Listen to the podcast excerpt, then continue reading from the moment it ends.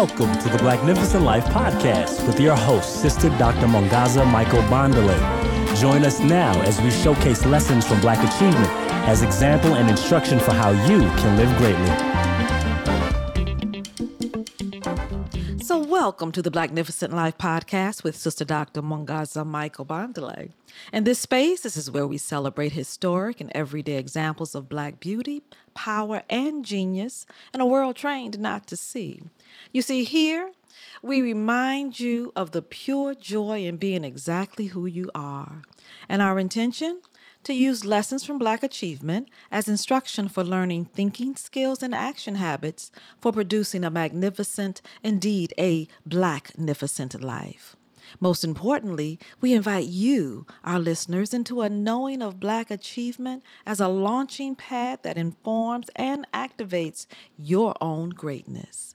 And so today on this podcast, I am so excited to introduce you to Dr. William James Jones. Dr. Jones is a clinical psychologist who has conducted considerable research in the area of self actualization among African Americans. Now, self-actualization is a is generally identified as a process by which a person actually achieves at the highest level in some particular area of their life. So, not only has Dr. Jones written his dissertation about the process of self actualization among three historic African American leaders, he's actually applying self actualization in his day to day practice. And so today we have the benefit of both scholar and practitioner. Let me just tell you a little more about Dr. Jones. He received his bachelor's degree in psychology from Biola University, a master's in clinical psychology with an emphasis in marriage and family therapy from Pepperdine, and then he completed his PhD in clinical psychology with an emphasis in depth psychology from Pacifica Graduate Institute. Dr. Jones is an adjunct professor who has taught clinical psychology at Pepperdine and at Antioch universities. And, you know, he's just earned a host of academic awards and certifications and received specialty trainings as well as having earned a postdoc. And so now he's president of the Jones Psychology Group, his own mental health group. Let me just welcome you, Dr. Jones, to the Blacknificent Life podcast. Oh, I am well. What a wonderful introduction. I need to just uh, carry a, a, recording of this with me on, on a day that's just a, a rough morning. Well, you know, we can arrange that. It's your work, it's your life that that you've already committed to that makes this intro so easy to do. You know, it's just a bit of a reflection of what you've dedicated yourself to do, and we're just so grateful to have the benefit of that work here today on the Blacknificent Life podcast. Well, absolutely, it's my pleasure, and uh, I look forward to our conversation. As do I. And and you know, I want our audience, I just want to make sure that they know how this conversation actually came together because really it was just i say divine just divine opportunity here where i was doing research and i was looking for the intersection of self-actualization and african americans. As you know much better than i there's not been a lot of research done that looks at self-actualization among african americans. And so it just makes your contribution to the literature your contribution to, to the research all the more valuable and that your work intersects the historical dimension of African American life just adds another layer of significance to the research. Well, thank you. You know, there's so much good, juicy information and inspiration to be shared in this conversation. And so today, we're going to explore the topic of self actualization among African Americans with just a cursory look of the findings of Dr. Jones's dissertation, his research, and its intersection with historic African Americans. And then we'll also glean some insights into how how did he incorporate self-actualization into his practice. And so just hang in here. We've got a lot of good good stuff to to cover. So let me just ask this notion of self-actualization, how did you get involved in in its research generally and more specifically its connection to African Americans? Yeah, well, a uh, great question, and um, I'm gonna have to stand here because I like to, I like to move around as I speak. So, uh, can you hear me just fine? I can hear you perfectly. Mm-hmm. Okay, so uh, as a young boy in Chicago, um, I often struggled with um, uh, mentorship, and I, I, struggled with understanding what what does it mean to be a young uh, male uh, black boy in Chicago um, with um, you know fairly limited resources. Uh, unfortunately, my dad wasn't in the home at the time, but he was. I kept hearing these wonderful stories about um, his gift as a musician. That he was this prolific drummer and was often uh, being asked to uh, travel uh, the, the, country to play for different bands, from you know Shalamar to you know Earth, Wind and Fire, all this stuff, and and and to uh, you know do tours and so on. And I kept hearing this this he was kind of a legend in, in on the south side of Chicago in the neighborhood that, that I grew up in. Uh, but I didn't know him. I didn't really know him that well. So um, I, I often found myself looking for inspiration, looking for guidance, male guidance, uh, through books uh, and through media and through sports and through others that I saw that were out there doing something um, similar to what I heard my, my father was doing, which was operating at this high level of excellence in his craft. Now there were there were there were personal uh, deficits that that he needed to address. That you know, um, unfortunate uh, you know drugs and alcoholism and things like that that kind of runs deep in my family got in the way. But his gift, his uh, of of, of um, musicianship, if you will, where he taught himself how to play, you know, more than a dozen different instruments. I kept hearing about this and wondered what that looked like for me. Mm. What does my version of of excellence look like? What am I good at? Uh, these are questions that I had as a little boy. So um, I have uh, uh, three men in particular that that were the start of this this conversation within myself. Um, first, it was my grandfather, um, Alonzo Jones. He was the um, chief of police for the second district in Chicago, and um, we used to live on 114th and Racine. It's a, it's a pretty um, it's a rough area, but um, uh, there are great resources there as far as um, a sense of community, but there's a lack of resource there as far as um, you know. Uh, well, let's just start with the mindset of, of many of the the mm-hmm. individuals that I found myself around at that time. But my point of bringing up my grandfather is that he was a pillar in that community, and a lot of the gangs at that time would put down their arms and and and would would um, not uh, allow violence to take place on the days that he sponsored these community park events where he invited the entire community to come out and to have a good time. It was kind of like a carnival like atmosphere where the police force and the community were one. And he had such respect in, in that community. I remember looking at that and looking up to him. And he was probably the most consistent uh, source of paternal love um, that I experienced. And he, he, unfortunately died when I was a teenager. Mm-hmm. But he was my first um, inspiration of, of what, um, you know, paternal and, and male excellence looks like, where he worked himself to the bone, often worked, um, you know, two, three shifts to um, help provide for a very young mom uh, that I had at that time and, and, uh, and to make up for the difference of my father being absent. Mm-hmm. So he was the first uh, uh, source of, of of inspiration of what excellence looks like. But also uh, William James, who I'm named after. Um, there is, uh, I never met him. He died before I was born. But I, I, noticed that when I asked my family about this man, there there was a kind of a code of silence, if you will, um, because he he changed after uh, he his service in the war. He was, uh, from what I understand, one of the first uh, African American Green Berets. Um, uh, from what my grandmother told me, he was uh, sought after at the highest levels of government, uh, including the CIA, to to, uh, to, to to work on behalf of the U.S. Uh, system. And um, my grandmother talked him out of that, and and so forth. But my point is that I, I kept hearing that he had this remarkable mind, um, that he was self-taught, and that he was exquisite, um, not only in the martial arts but in in, in, in you know these covert operations. Mm-hmm. But I never met him and I didn't really know much more about him. And so um, I'm looking for, um, well, well, who else is out there? Who else is in my, my area, in my community that is, is excelling um, at, at whatever it is that they're meant to do? And Michael Jordan was uh, uh, probably the first um, uh, true, I mean, outside of Malcolm and, and, and, Dr. King, but one of the first accessible, um, touchable icons that I had as a young boy in Chicago uh, to look up to. And he's he's what really um, kind of sparked my engine as far as self-actualization.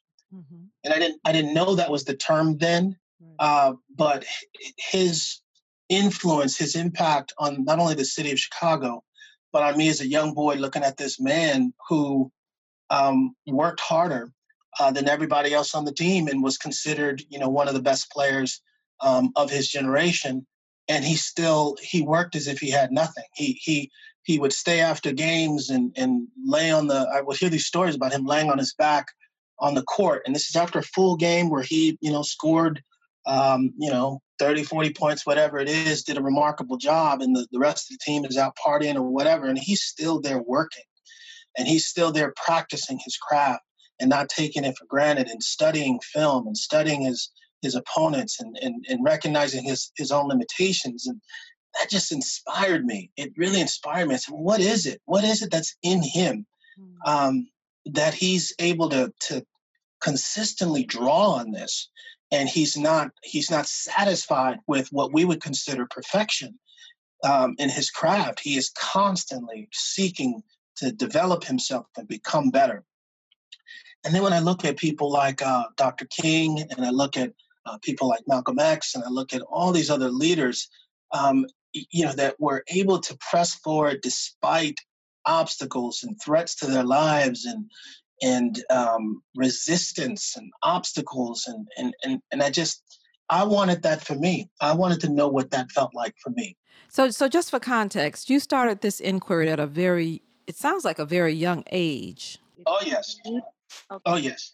And so it just continued through adolescence and into your adult life, would you say?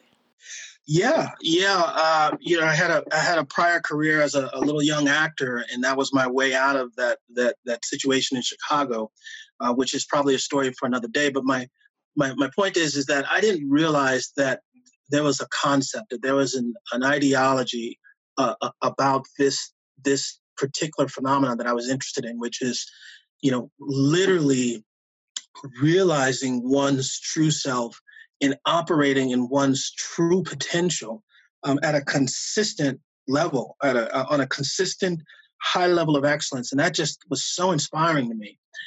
Um, you know, and, and I might need your help because I I, I get uh, pretty passionate about this stuff, and I can deviate in, into all kinds of stories. but but but it's it's all connected, right? It's all so connected our lives and how these things are intersected. And we just we find ourselves in places where there's relational uh, understanding to be had. So yeah.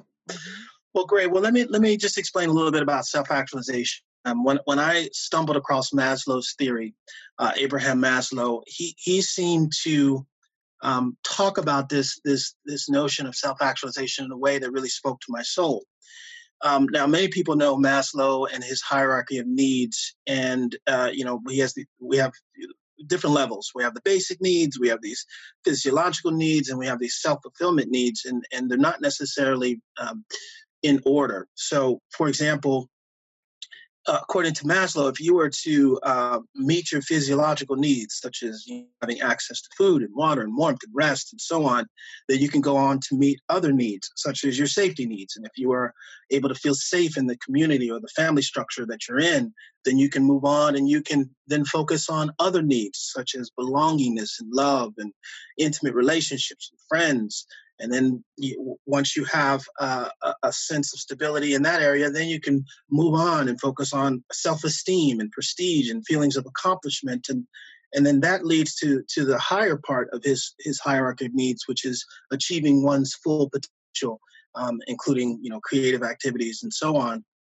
And he's developed other theories since then about transcendence, but the self-actualization, according to this theory, happens when all these other needs are met.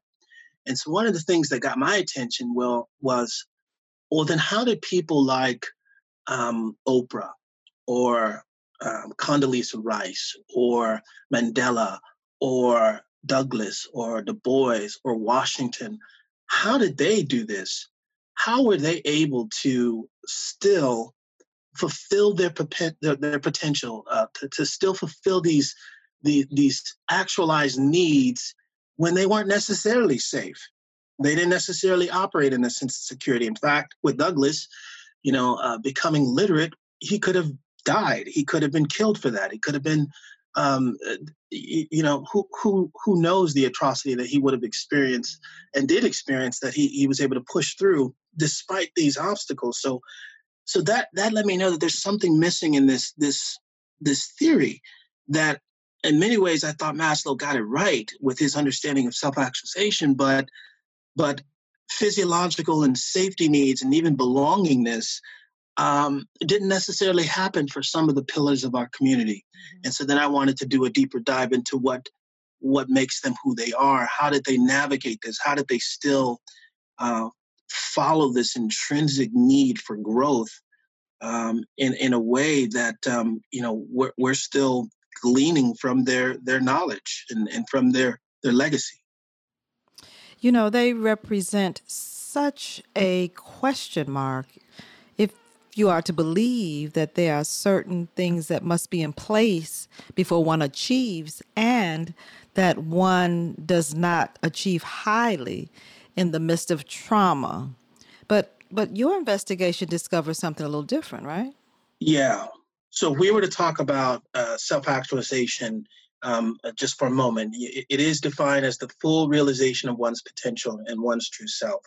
Um, it's an ongoing process. It's not necessarily a destination where you stop. Mm-hmm. Um, it's the process of actualizing your potentiality at any time in any amount. And, and essentially, it's doing, it's working to do well that, that thing, that one, um, it, it could be many things, but that thing that one wants to do similar to what my my feelings about Michael Jordan was as a young boy in Chicago, that he was a, an actualized athlete. He he was able to harness his potential and and and feed it in a way where it was consistent. Mm-hmm. So uh, I didn't initially start off wanting to study uh, Douglass and Washington and Du Bois. I actually wanted to study Obama, uh, President Obama. I wanted to study Oprah, and I wanted to study uh, Mandela and a few others, uh, and Powell. And one of the things that I started to find as I did my research on these on these individuals is they all seem to honor and talk a lot about what they have received from studying these particular men. And I didn't necessarily want to go uh, that far back into history, uh, but I realized in order to better understand those that are inspiring me the most, I need to understand who inspired them. You, you know, this is just so so. Well, let, let me make sure I'm following you, following you here.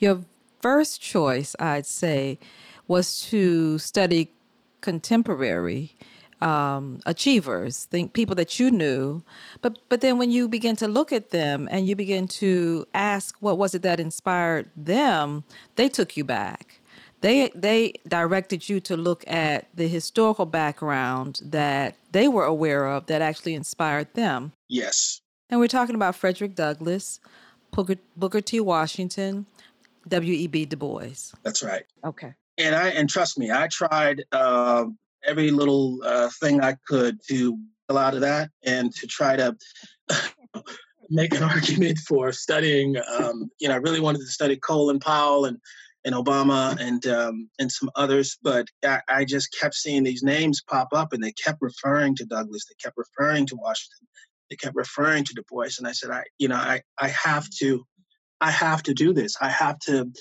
investigate um, these men in a way where I, I, too can understand why they are such pillars. Uh, uh, for our community and for our growth and for the growth of the people who I admired the most, my mentors from afar and it was a painful, uh, painful process. Um, you know, in my in my research, I, I you know, ultimately came out with um, not only common traits that the three men um, share, um, but you know, another another idea that um, Maslow talks about are are nadir n a d i r experiences, mm-hmm. and how a lot of growth uh, can take place in an actualized self from not just peak experiences, which are uh, more positive, but these nadir experiences, which are typically more negative and they're traumatic. And it's through these crises that the individual has a sustained um, and enduring path towards full growth. And uh, so when I started to do a, a deep dive into Douglass, um, starting with him, it was just wow. I mean, um, my respect for him uh, is it just it deepened into this abyss of my soul that I didn't even know existed.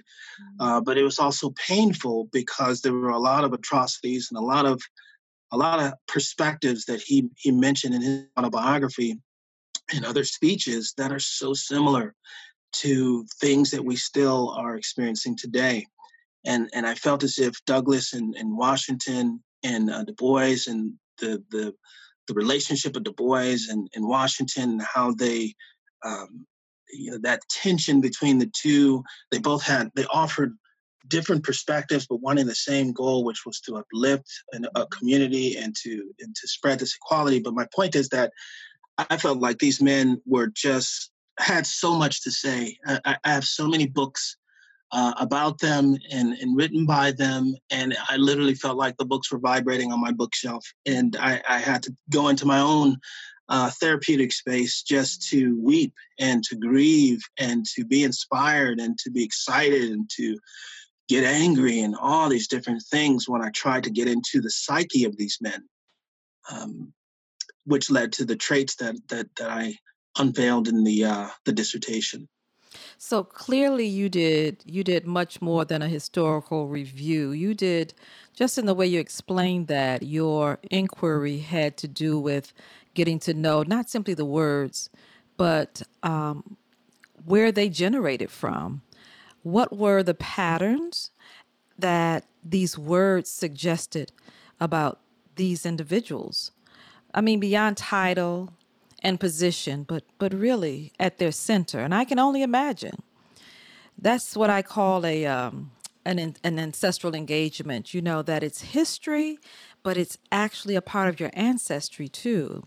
They are men like you, you know, like like thinking and walking and figuring this life out the way that you are, like you like you do.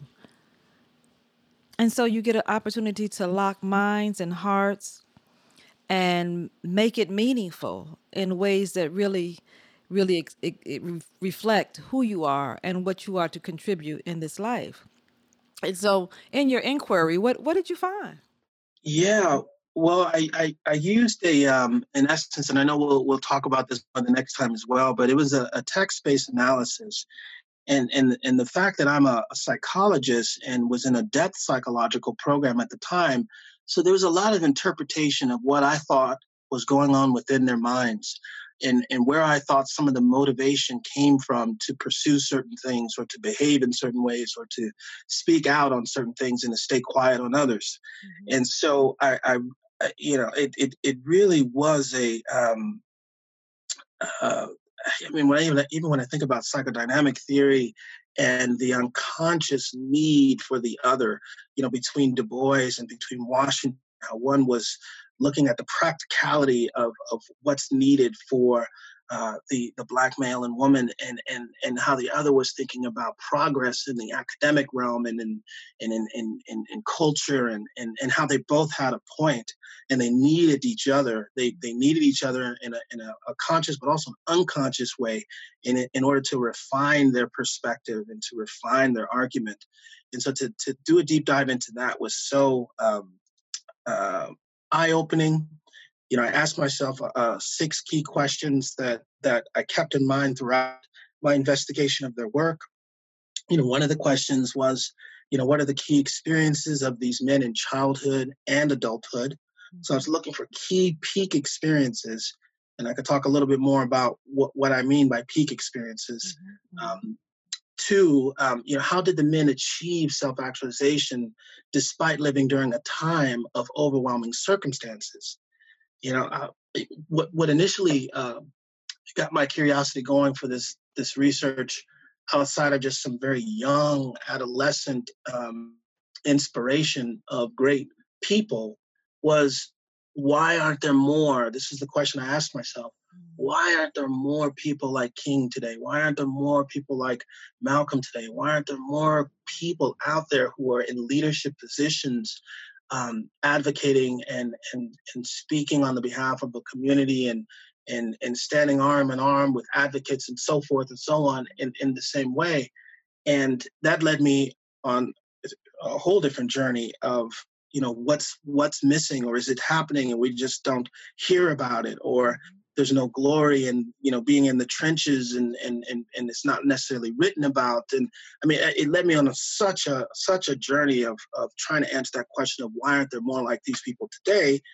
Um, but anyway just getting back to the research question i wanted to look at some similarities and differences in their process of realized potential. What was what was similar mm-hmm. about these three men and, and and how did they differ? And then how were their leadership qualities developed because uh, a lot of this was intrinsic, you know, especially with Douglass. He didn't necessarily see mm-hmm. um, great leadership. He it it you know mm-hmm. right it, it it it not only happened organically, but he like an amoeba, right? Um, you know, not to get into to too much biology, but if you look at look at an amoeba, it's it's a one cell organism, but it's it's naturally conscious enough to seek whatever is in its environment that can sustain it. Mm-hmm. Right. And so if you look at the environment of these individuals, most most people in their situation didn't continue to seek growth, didn't continue to seek what else was in the environment that could add to their development. You know, some people, which we can call maybe a learned helplessness, um, just seek homeostasis, which is what an amoeba will also do. It, it will get just enough to survive, mm-hmm. right? Whereas, mm-hmm. right, to sustain itself, to just sustain the self that it knows itself to be, right? Mm-hmm. And then there are others that want to consume and want to grow and want to move past their environment.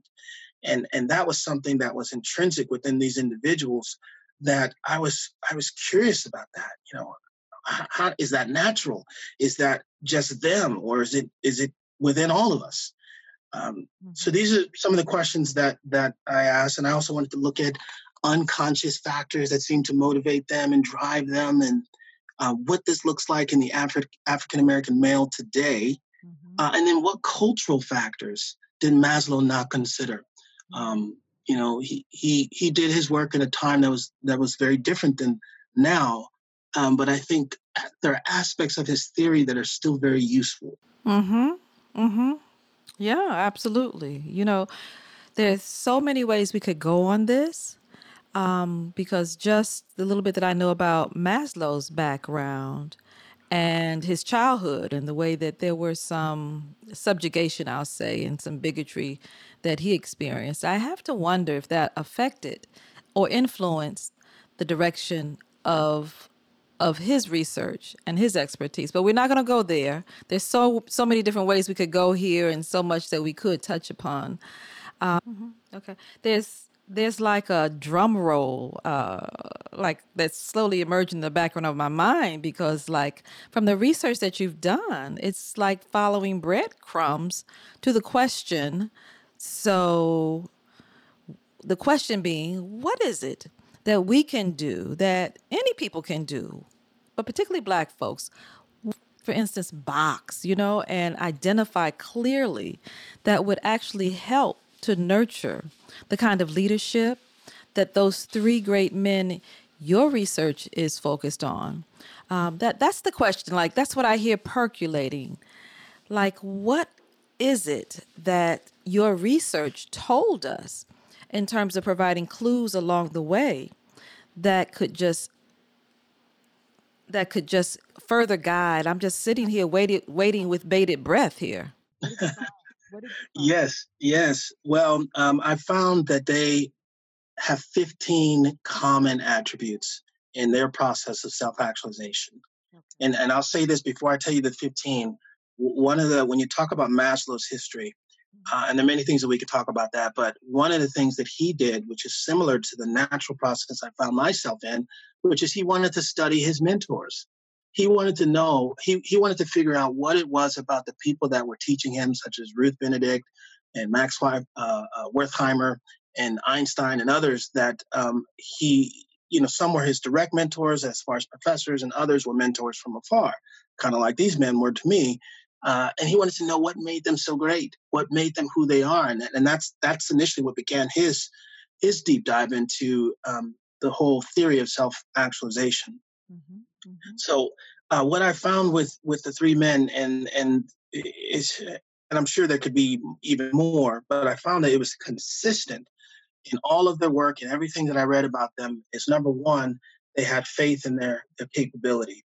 There was a faith component in their actual capability. I'll actually I'll tell you all 15 and I'll give you a brief little snapshot of what I mean by, by each 15.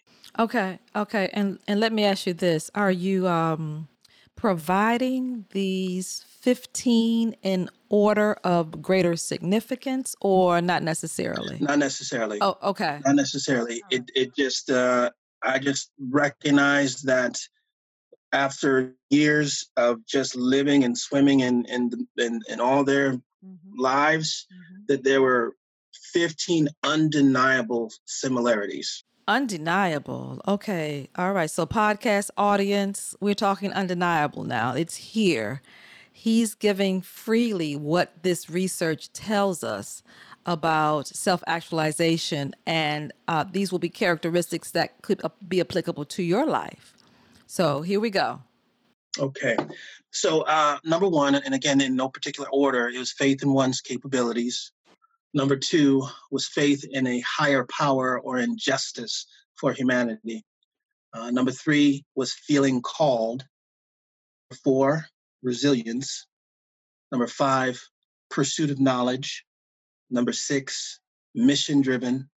Number seven, desire to change circumstances. Number eight, a spirit of advocacy. Number nine, they had unifying agendas. 10, belief in accountability. 11, integrity despite risk of loss. 12, a quest for excellence. 13, service minded. 14, belief in justice.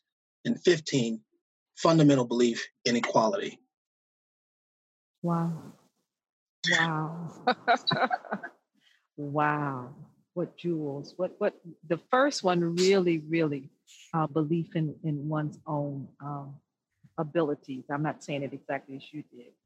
Uh, it's just if you don't have that, and that's why I put, prompted me to ask you: Is that is this in in the order of priority? you don't have that, it's a wa- it's a wrap, it's a wash. So so, so any one of those 15 really jump out for you? Yeah, well, if we if we started even with the first one, a faith in one's capabilities, mm-hmm. when you think about, um, um, let's say Douglass, for example, he he didn't really understand at first what what reading was, what what what um, what was happening when he um, noticed and, and watched his um, master's wife teach her son how to read or, or, or would read books to him. But he just knew that something remarkable happened on the other end of that, that child, that something that, that had power uh, was happening through those words that he wanted access to. And he figured out a way to, to, um, to, to, to, to harness that starting with a with a faith that he too could have that that he too had that um, capacity to understand these strange words from this this this you know uh, piece of paper but but that it, it would give some kind of access to a power or to an understanding of self or an understanding of, of this this strange new world he found himself in. Um, and he demonstrated that resolute faith uh, consistently in his ability to survive all these potential acts of violence that were aimed at preventing him towards reaching the fullness of his humanity when we think about uh, faith in a higher power or in, in the justice of humanity, uh, number two, there, there are some examples. Um, for example, like Washington, he demonstrated this trait when he would uh, say things such as, um, you know, right, right here, perhaps I ought to add that I make it a rule never to go before an audience on any occasion without asking the blessing of God upon what I want to say. Mm. And so that that faith in a higher power carried him all the way through. Mm. Right? Yes. Um, each leader presented with deeply religious convictions or criticisms of religion and religious people as a whole, yet they, they maintain their faith in the justice of humanity or the justice of this higher power. Which of these had criticisms about religion? Or well, uh, Du Bois, uh, for example. Okay. And what was what were his criticisms? Well, um, you know, for one, um, he thought a lot of it was was uh, uh, hypocritical. Okay. Okay. Right, and and propaganda. You know, the very same people that are uh, you know promoting this uh, Judeo-Christian God are the same people that are whipping and beating and and, and killing um, people within the community for you know congregating, for meeting, for trying to read, for trying to advocate for equality and so forth and so on. So he thought it was just a big, um, you know, piece of propaganda. Um, something. Oh, okay. So, okay, that's another podcast. That's, uh, yeah. Okay, so um, the pursuit of knowledge, that was number five, I believe, uh, and that pointed to how knowledge had great value and its offering had to do with actual, actually lifting up people. Yeah, they, they uh, absolutely, they uh, believed that knowledge was truly what gave men access to, to the kingdom of various degrees of social equality, uh, parity, freedom, uh, you name it. They knew that that knowledge was was a key.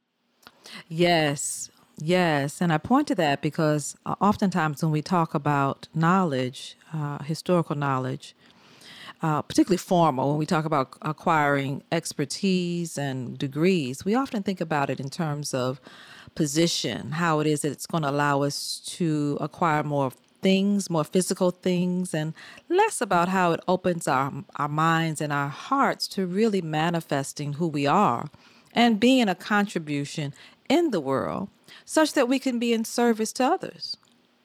That's right.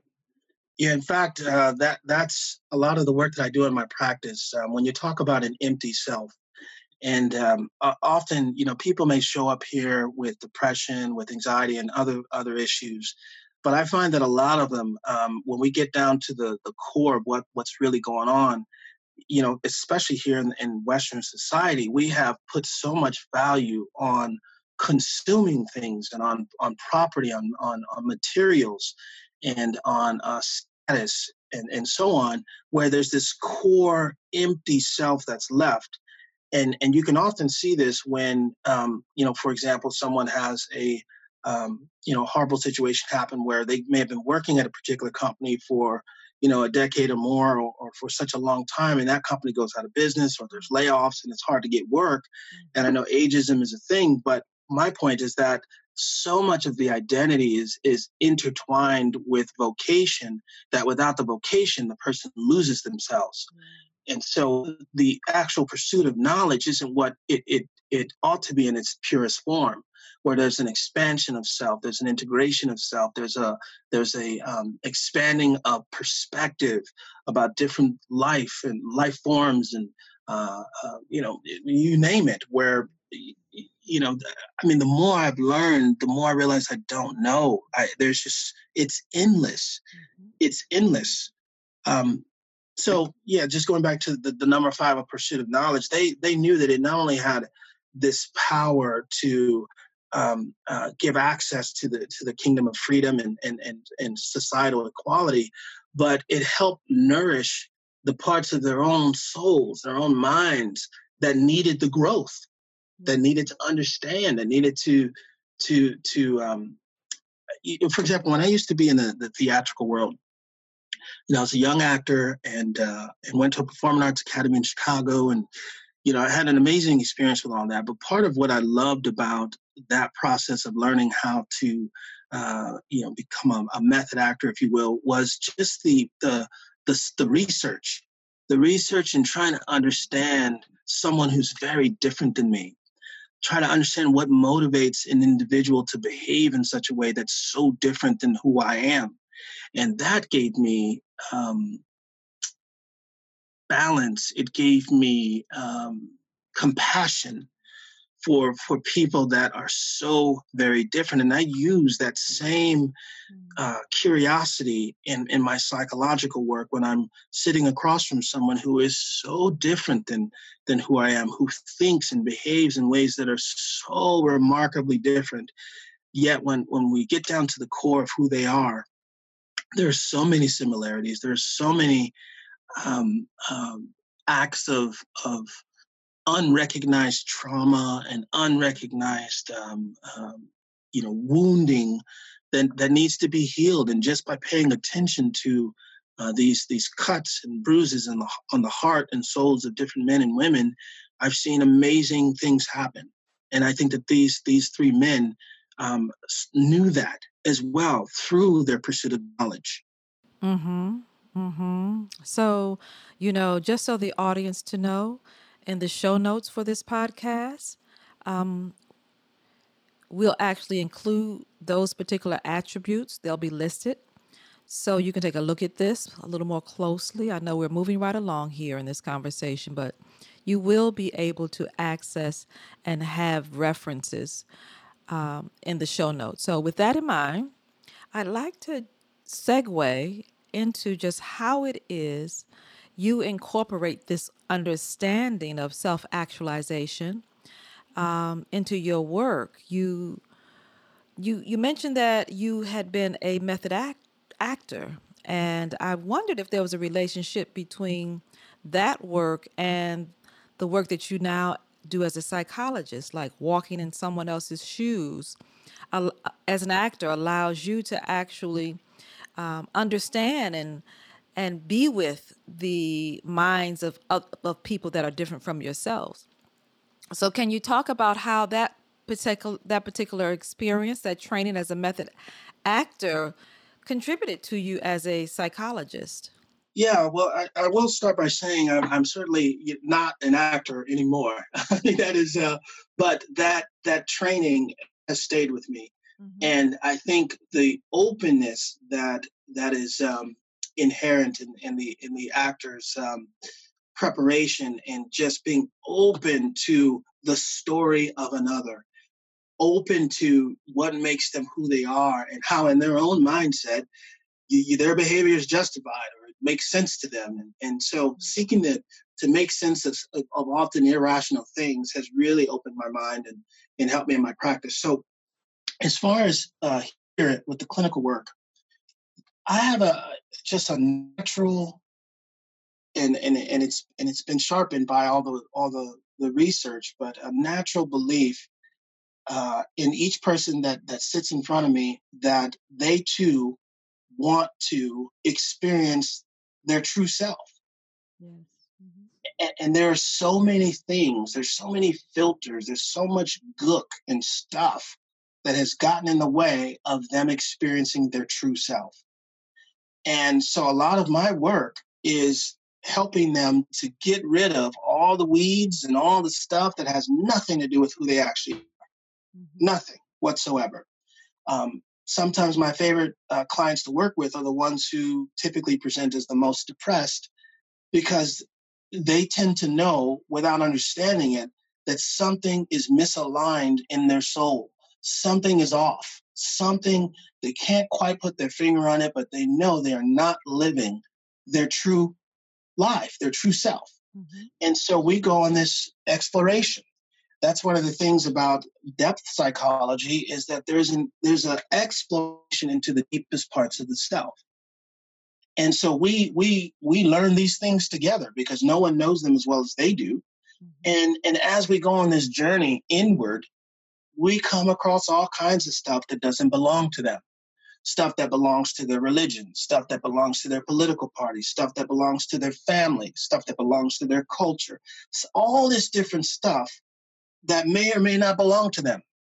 And so then they have this opportunity in therapy to reintegrate what actually belongs to them now, what what they want to um, uh, own, what they want to um, you know reintegrate back into into their sense of, of self mm-hmm. and and that is one of the most um, rewarding aspects of this work to, to to take that journey with someone uh, and to get to the core of who they are. And, and many people don't know that. They think they don't know that until we start to move away the veil of all these different things and we look at who's left standing there without the vocation, without the this, without the act, without all that stuff, without the materials.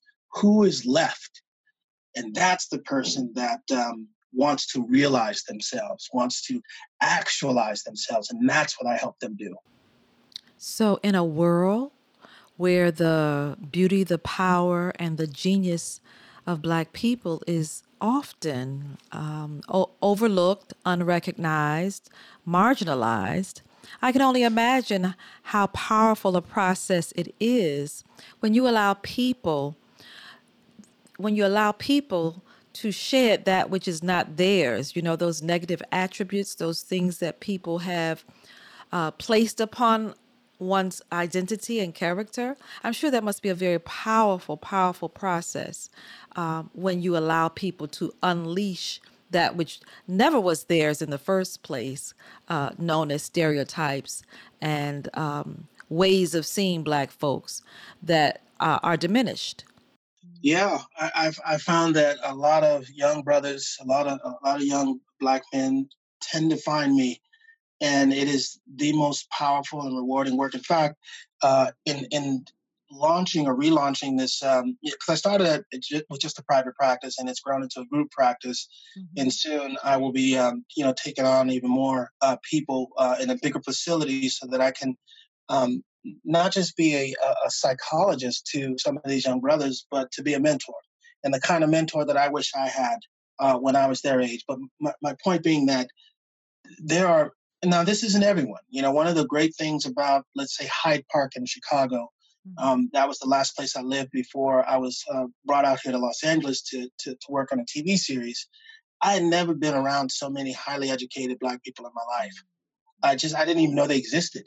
Uh, and and it wasn't until that experience that I got exposed to black Muslims that were teaching me things about um, my own history that I had no clue about, um, to just just black intellectuals that uh, were living in these high rises and riding up and down the elevators with me, and, and they were Congress people and they were politicians, and I just I had no idea that this was even out there outside of the Cosby Show or something at that time. So that exposure um, normalized for me um, Black excellence. Mm.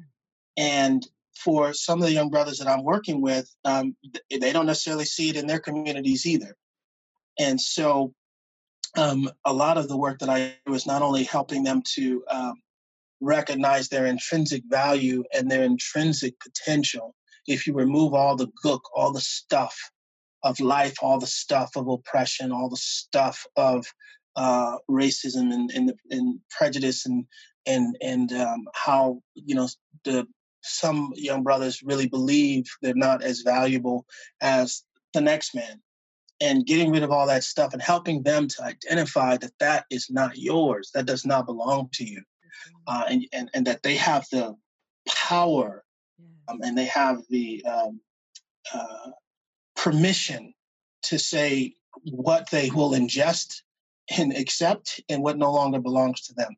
And that liberation right there is is to me what, what Maslow meant as an actualized person. Watching someone walk and talk and breathe and behave in their full self uh, and still growing, right? Still growing, still feeding that cell so that they can continue to realize aspects of their potential they didn't know existed.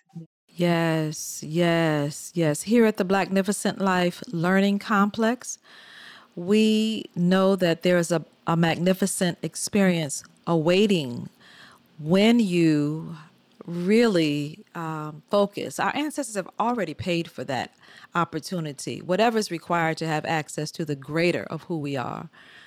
And when we look at our history, when we look at what you just talked about around us and see these examples, these demonstrations, this evidence of excellence, oh my, the power is unimaginable.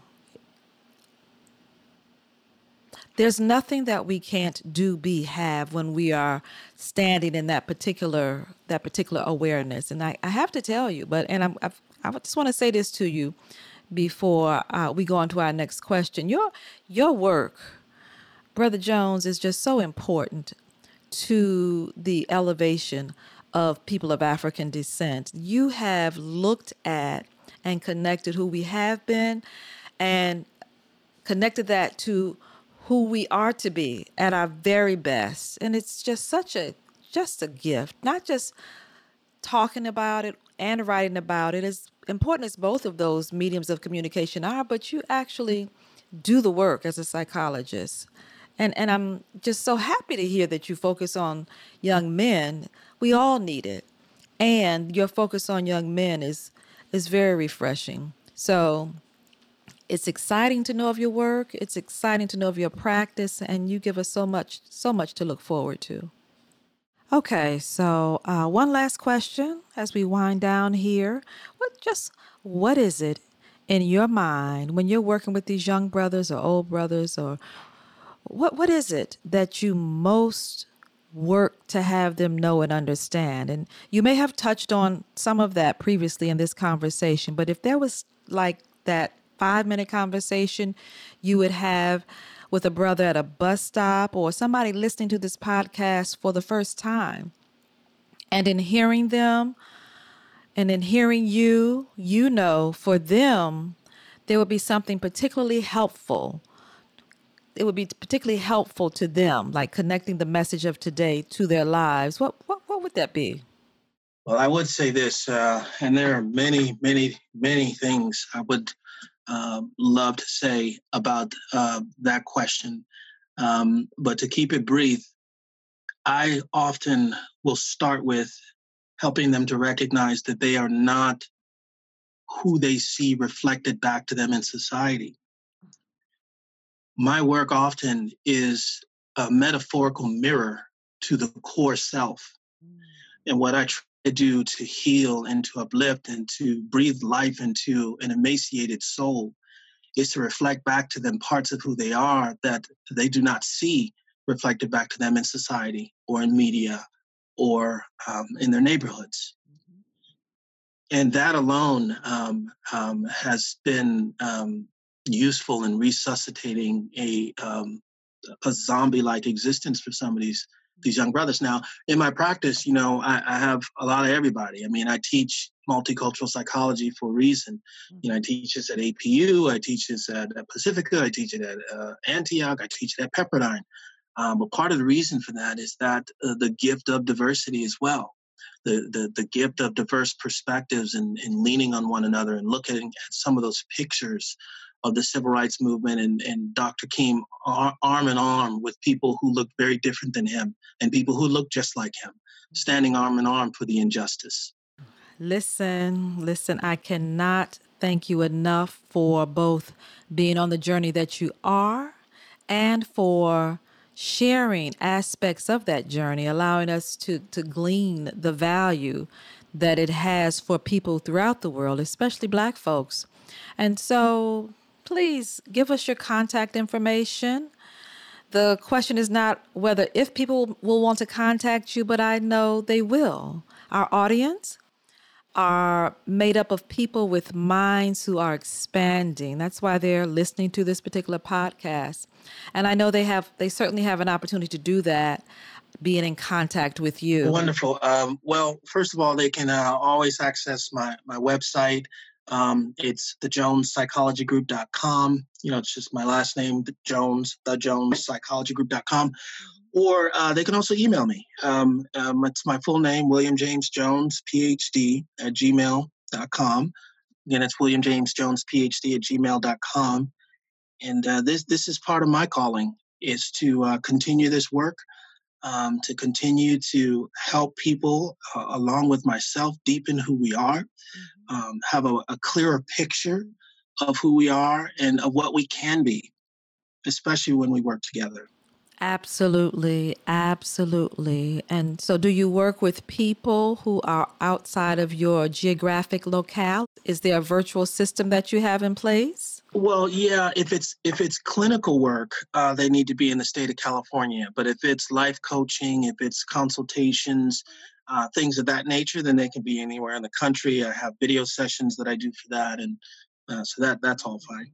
Wonderful, wonderful. We are so thankful for this new technology as I slowly move into the 21st century here.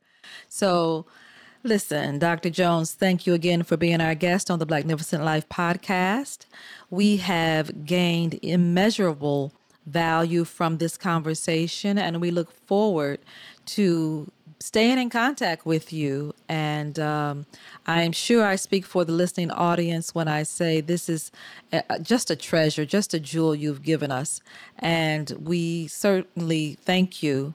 And um, we'll have to do this again. I hope that you'll come back and expand this conversation even further. Thank you again for joining us, and uh, we'll look forward to doing it again. Absolutely. Yes, thank you. It was, it was a wonderful experience for me as well. Absolutely, my.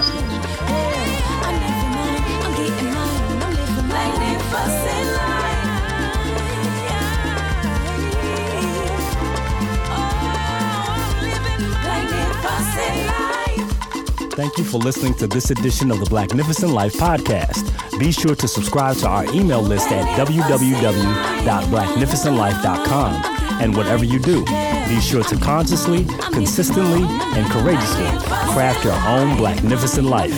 Until next time.